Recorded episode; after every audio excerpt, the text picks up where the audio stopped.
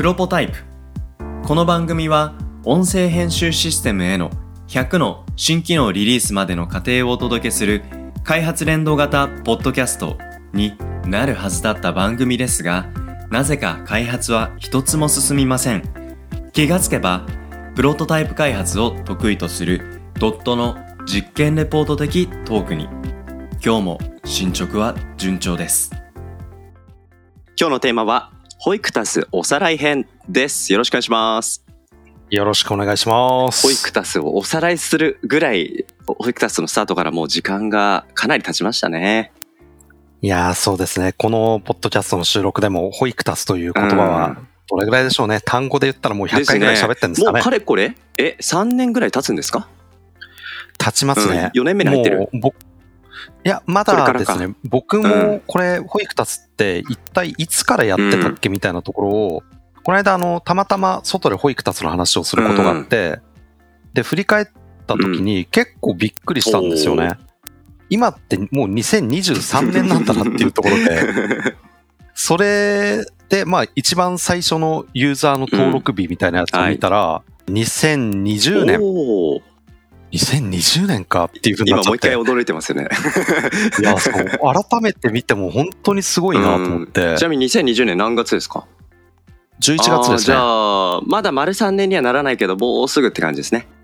んそうですねだいぶ見えてきたなってねいやいやいや、まあね、おさらい編ということなので、エピソードから初めて聞いてる方もいるかもしれませんので、ぜひ、うん、取り組みのね、思いとか概要とかそういうところもちょっと振り返りながら、ぜひ今日お話ししていきたいと思います。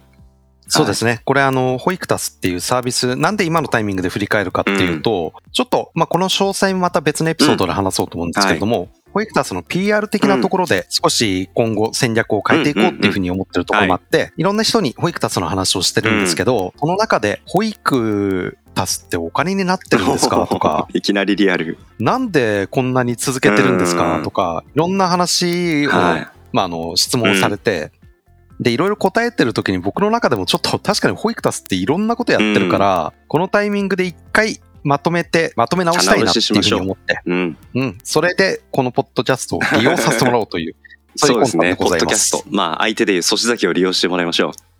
リスナーさんとともに。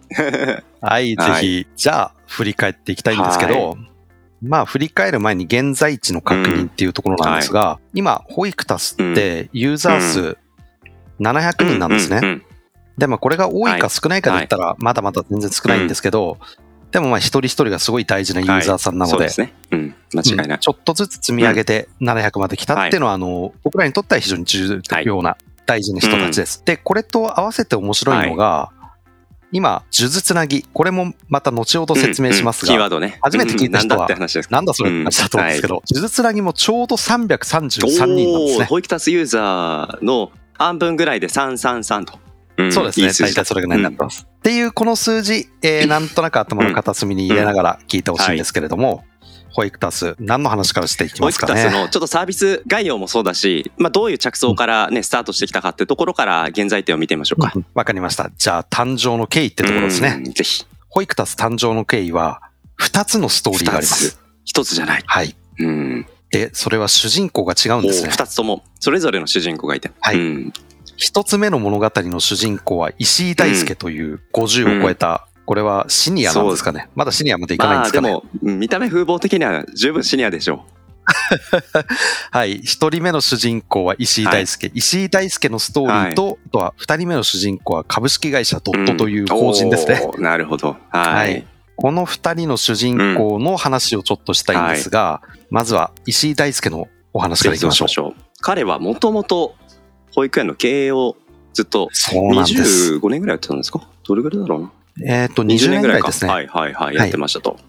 うん。で、経営しながら園長先生もやっていて、で、合計で4円ぐらいでしたかね。経験豊富であるんですか、いろいろうん経験も豊富なんですけれども、その彼が、まあ、あの、保育園を一旦家族に譲って、うん自分はフリーになったんですよ。で、その時に彼は保育に対して一つの課題を感じてたんですね。で、それは僕らはレッテル保育という名前をつけたんですけれども、まあ、保育士さんの仕事ってそりゃそうなんですけど、結構、外の世界とつながることが仕事の中で少ないんですよね。園の中でね、あの、そうなんですよ。だから、どういうことになってしまうかっていうと、他の園でどんな保育やってるかっていう情報がなかなか得にくいものだから、自分の園の中の常識っていうのが絶対的に正しい保育だっていう話になっちゃう。そうすると、まあ、特にベテランの先生の経験から語られる保育っていうのって、もちろん経験に沿って正しいこともあれば、経験が邪魔をして間違ってしまうことっていうのもそこから離れづらくなってしまっていると。うん。そうなんです。で、僕らはそれをレッテル保育っていうふうに言ってるんですけれども、そういうのが結構横行しちゃうんだけど、なかなか保育業界だけでそれを解決っていうのができないんだ、できなかったんだっていう課題を彼は抱えていましたと。うんうんうんで、これ例えばの例なんですけれども、20年前と今って、アレルギー持ってる子供の数全然違うらしいんですよ。そんなに増えてるんですか？増えてるらしいですよ。知らなかった。それ多分環境汚染とか、そういう、まあ、地球環境の悪化とかっていうのが関係してるんでしょうけれども、それどういうことかっていうと、20年前の食事の常識とはい。今の常識ってちょっと違っちゃってるんですよね。なるほど。その常識の違い変化、これに気づけているかってすごく、うん、大事な問題ですね。そうなんですよ。で、これって今の保育学校とかだと、は当然最新の話っていうのを学ぶんですけれども、うん。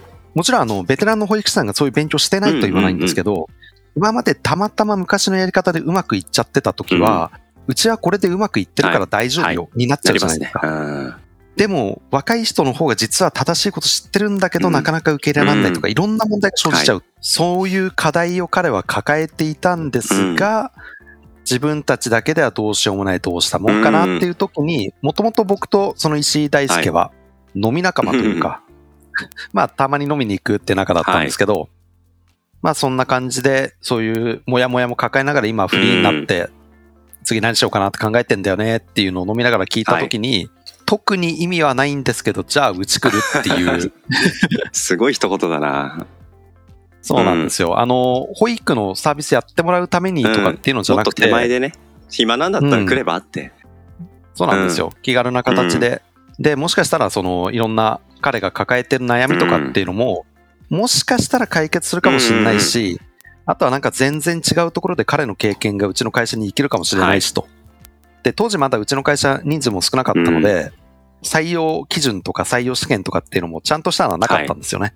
なので、まあ入ってもらって多分今だったら逆に入れないと思うんですよ。なるほど。制度とか仕組みとかプロセスの中で。そうなんです。あの、今の評価プロセスの中で彼を評価したら、多分不採用になるんじゃないかなと思うんですよ いや、ね。そういう意味だと、石井さんのようなえータレント、これをその拾い上げづらくなってるプロセスもどこかでちゃんと見直すっていうタイミングが来てもいいかもしれそうなんですよね。そういう課題もない。そういうある。課題もある。はい。で、石井大輔がドットに入社しましたう。んこれで一回第一章は終了です。はいで、第二章、はい主人公が株式会社ドットに移法ります。人ですと。うん。株式会社ドットではですね、ウェブサービス、ウェブシステムっていうのをずっと開発してきました。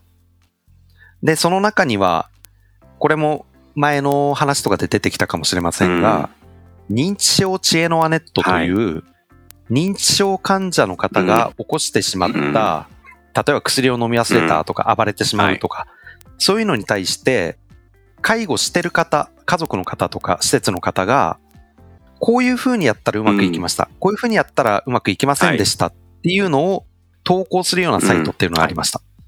で、それはですね、あの、ただの掲示板みたいな形ではなく、大学の先生とかが監修をしていて、走行確率っていう。なんて言えばいいんですかね、こういう起こしちゃったことに対しては、こうやったらうまくいったよっていうのを確率出してたんですよ。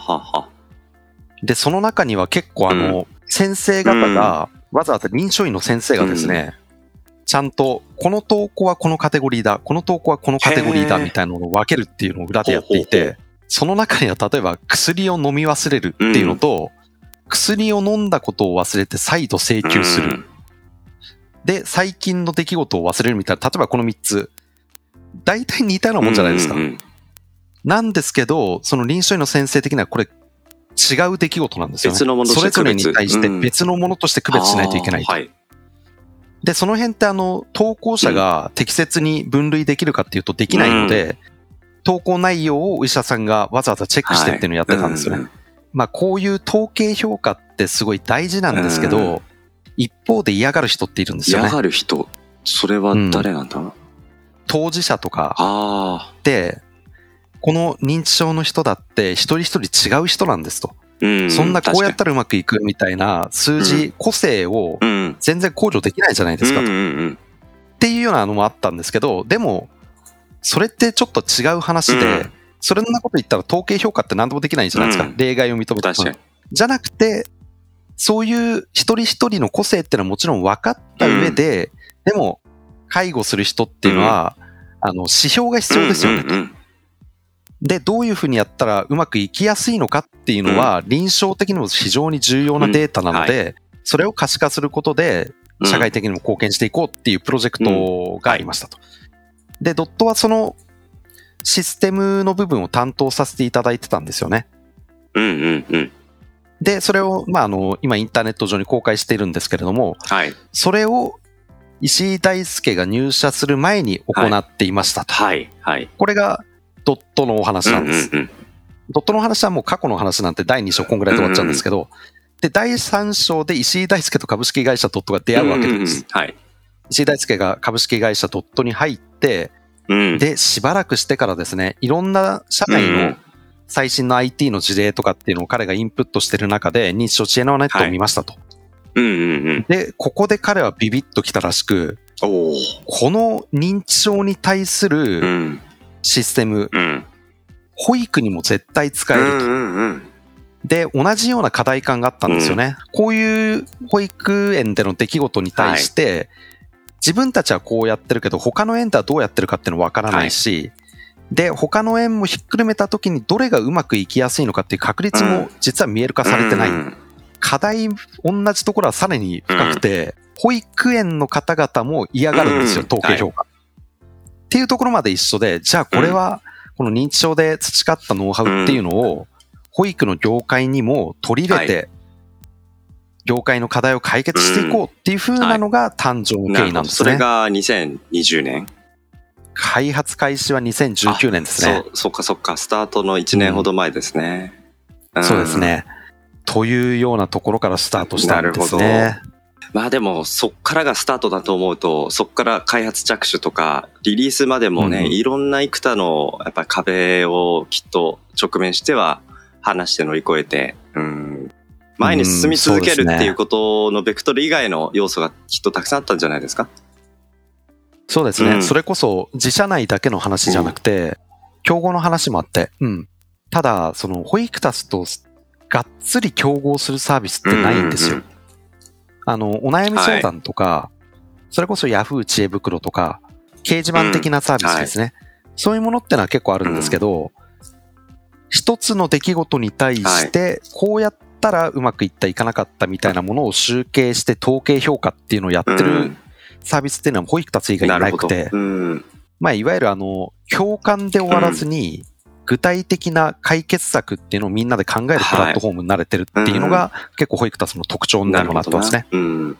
浅井さん、そのね、ガチッとする競合がいない。これは特徴であるっていうことと一方で、うん。なんか経済的な視点で見ると、そこに市場があるのかっていうこと。うんうんた、だ、その市場がやや不確かな中でもやり続けるっていう、ここの、ある種、まあ、合理さ以上の、その、思いを持って取り組む姿勢とか、なんかそういう中での難しさっていうのは、まあ冒頭にね、そのユーザー数が700人とか、その中でうんう、んあと、呪術つなぎか、333。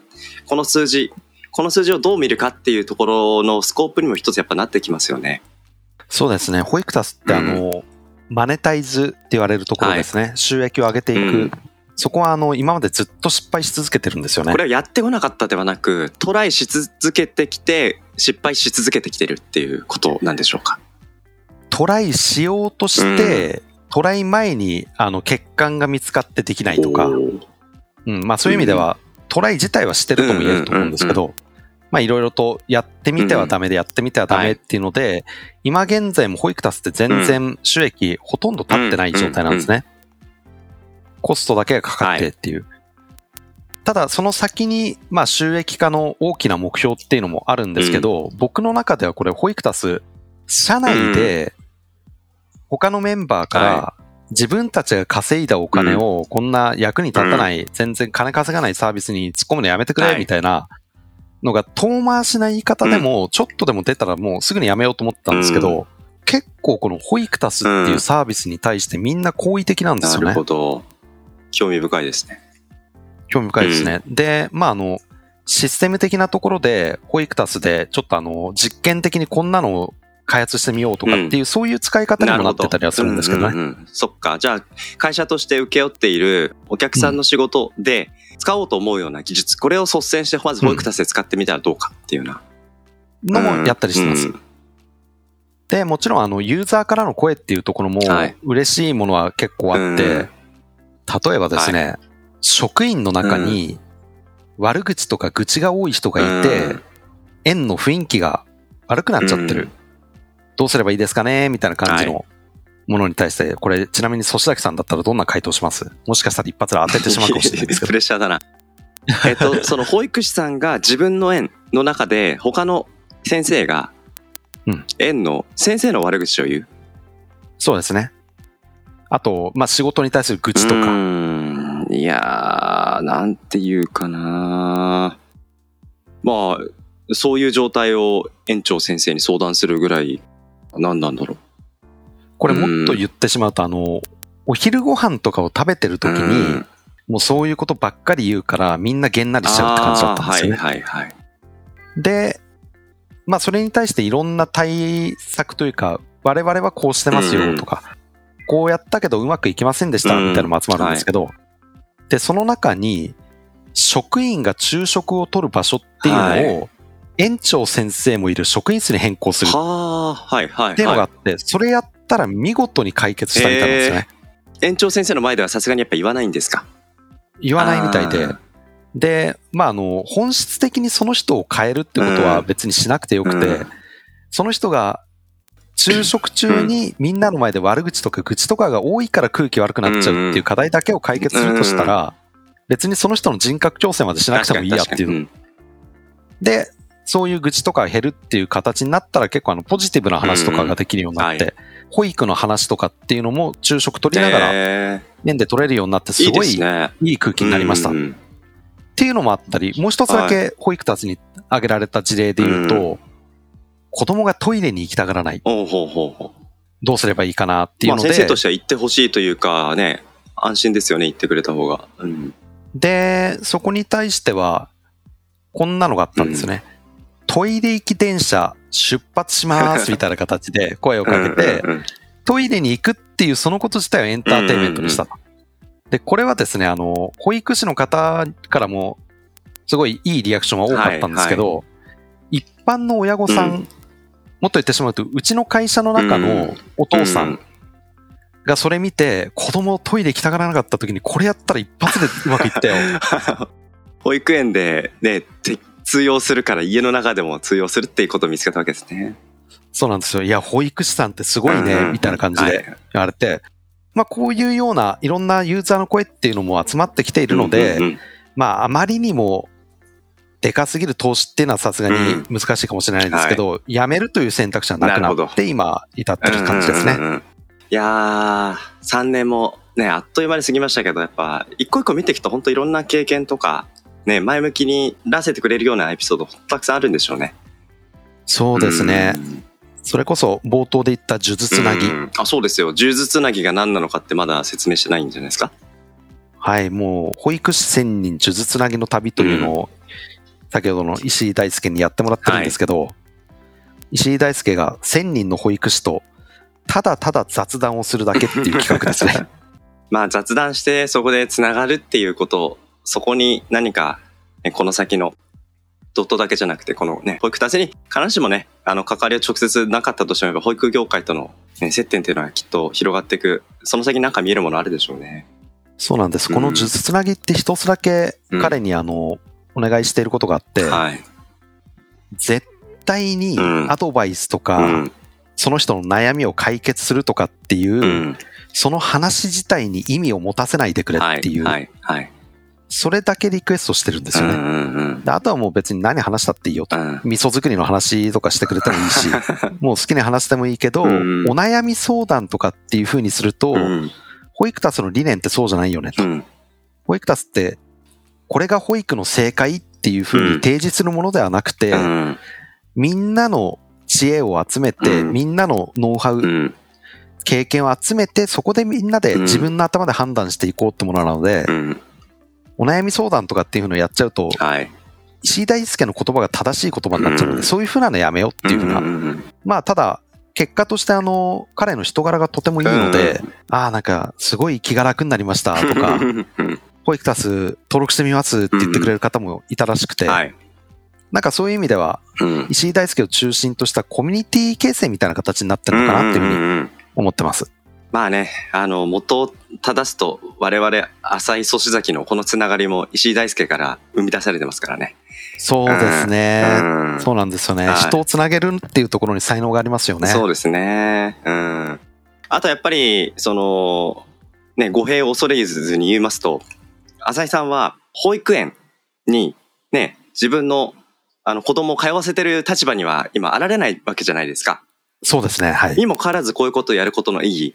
これってやっぱり親だから子供を見る。うん、子供がいるから保育園と関わるではなく、社会としてやっぱ子供の日常をどうやって環境整備していくか。で、浅井さんも直接関わりがなかったとしても、会社のメンバーたちが保育園と関わるって時の参考になるっていうことが、会社での働きやすさっていうことに、どこかで繋がってるかもしれない。うん。そうですね。なんかあの、無邪気な無遠慮というか、うん。こういう保育タスとかやってるよって話すると、うん。本当にあの、悪気はなく、うん。でも子供いないから分かんないでしょうとか、っうん。はい。ていうのは言われたり、うんあとあの、まあ、全然違うところで言うと、うん。ああ、なんかその発想はエンジニアっぽいですよね、みたいな感じのとうか、ん。まあ、それも僕らの定義ではレッテルだよなっていうところなんですけど、うんはいそういうのも全部うん。取っ払ってうんみんなで考えていこうよっていうふうにできたらいいですよね。うんそうですね。うん。なんかやっぱり子供と向き合うって時に、さっきのトイレに行きたくないってことが行きたくなるっていうこと、ここに発想の転換とか光の当て方を変えるっていう、うんうん。その根っこの部分の人との向き合い方に対する視点、これを携えることができさえすれば、これ大人同士の関わり、子供との関わり以外、社会とか、そういった広い視点で関わっていく一人一人とのその向き合い方ってところにいろんなヒントが詰まってるんですよね。うんうんうん。うん。そういうことも含めて、うん、なんか自分ごとにしていけるっていうのが、やっぱり社会全体で子供が育ちやすい。うん、親視点だけじゃなくて子供視点。うん、この双方を自分の家族の中に子供がいる、いない問わず、なんかそういう目で向き合えるっていう大人が増えていくってことの意味でも、なんかこの保育活っていうのは、必ずしも子供がいるっていう方以外の皆さんにも、あの、関わっていただきやすい、そういうコミュニティの設計に、コンセプトにもしっかりなってきているし、それがこの先もね、広がっていくってところに、保育達の未来はあるんじゃないかなっていう気はしますね。うん。で、最後に、今、保育タスの最新の取り組みっていうところなんですけど、はい。保育タス研修、かっこ仮。うん。これはあの、石井大輔をセミナーとした保育園向けの研修サービスっていうのを今始めていて、はい。で、何円かで、うんもうあの、自主決定したり、うん。もう実際にやらせていただいたりっていうふうにしたんですけども、うんうんいろんな保育園の課題とかってあるんですけど、うん。じゃあ何から手をつけようかって言った時に、はい一番最初は園内のコミュニケーションですよねと。うん。そこをうまくい、園内のコミュニケーションをうまく回るようにして、うん。一人一人の保育士さんがちゃんと声を上げられる、うん。自分の意見を言える、何かを提案できるっていう環境を作っていくっていうところからまずは課題は解決していくんですよねっていう考え方で、まあ石井大輔講師とした研修、彼を、えー保育園に送り込んで、うん。園の方々向けにコミュニケーションを中心としたはい。ワークショップをやっていきますよっていう研修を始めてます。これも他の研修と違うのはですね、はい。研修終わった後に、うんもうあの、保育タス登録してくれればう、んそこであの、追加でお悩みとか出たとしてうんも、投稿してくれれば石井大輔も答えるし、はい。あるいは全国の別の保育士さんからの声も集まるかもしれないっていう。アフターフォローできるコミュニティを持ってるっていう我々の強みを生かして そうか、そうか、そうか。はいそれはいいな。うん研修やらせてもらってるので、うんもうこれ聞いた方であの、保育園関係の方うんだけじゃなくて、はい。保育園向けにこういうコミュニケーション研修やってますけど、うん同じ内容ちょっと違うんだけど、うんうちにもやってほしいっていう方がもしいたら、はい。石井大輔を派遣しますので、はいぜひうんこういうサービスも利用していただけたらなと思います。はい。ありがとうございます。やーいいですね。こうやって振り返りをするといろんな歴史を感じるなと思いますし、あと聞いてて僕思ったのは、将来こういう風になったらいいなと思ったのが、はい。こうやって保育士さんたちが、まあ、あの、お仕事する場で溜まっていくこういう知見というのは、きっと家族にとってもすごい重要な知見がたくさん溜まっていくんじゃないかと思ったんですよね。うんなので、ぜひ石井大輔を、その保育士への研修のみならず、保育士と家族一緒の場でどう子供と向き合うかとか、うん、保育員とどうやって向き合うのが保護者さんたちにとって、まあ、より子供たちが通わせやすい環境になるのかとか、なんかそうやって保育園に関わる保育士さん以外の人とのつながりのところにも、ぜひ、石井大輔を派遣してもらいたいなっていう、そういう期待感を持ちました。はい。ぜひぜひ。はいあの、呼ばれりゃすぐに行くと思うんで。はい。ということで、今日はちょっと長くエピソードをお届けしましたが、改めてですね、保育タスおさらい編をお届けしました。ぜひ今後の保育タスにもご期待ください。浅井さん、ありがとうございました。ありがとうございました。